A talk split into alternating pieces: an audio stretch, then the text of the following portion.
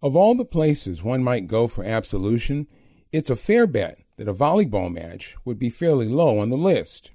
Yet, that's exactly what happened last Wednesday at the University of Nebraska's Memorial Stadium, though hardly any of the more than 92,000 people in the house realized that that was what was happening at the time.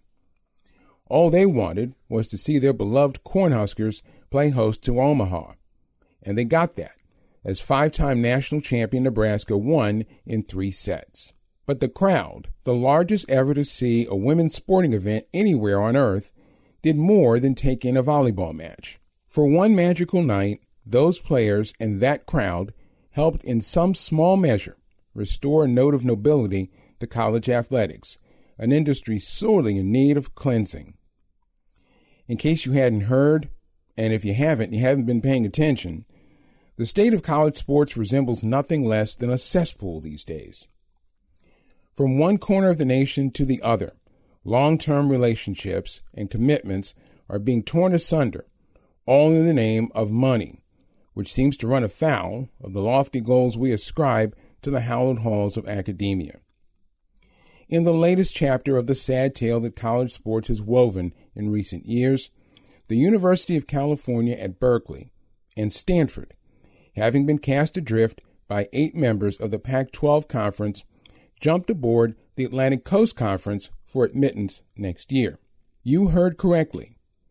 Two San Francisco Bay Area schools with outstanding academic reputations, as well as Southern Methodist University in Dallas, joined an association of schools that are mostly within a three hour drive of the Atlantic Ocean.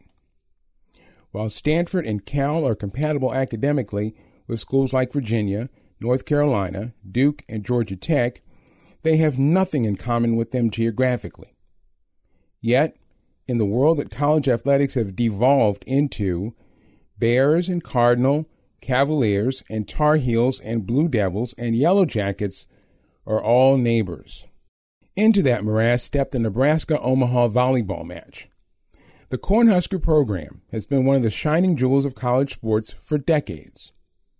In 46 years, the Nebraska volleyball team has racked up over 1,350 wins, with 34 conference titles and those aforementioned five national championships.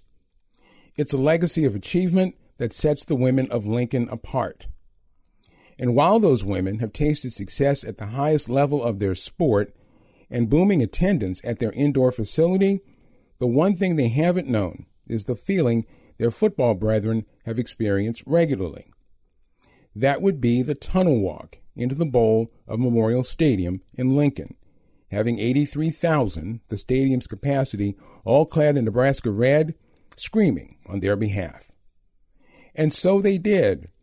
Only the volleyball team was able to do the football squad 9,000 better, as temporary seats were placed on the field to boost the capacity. College athletics has a long way to go to restore normalcy and decency after the cash grabs of the last few years. But for one warm August night in 2023, a big house on the prairie played host to a little dignity.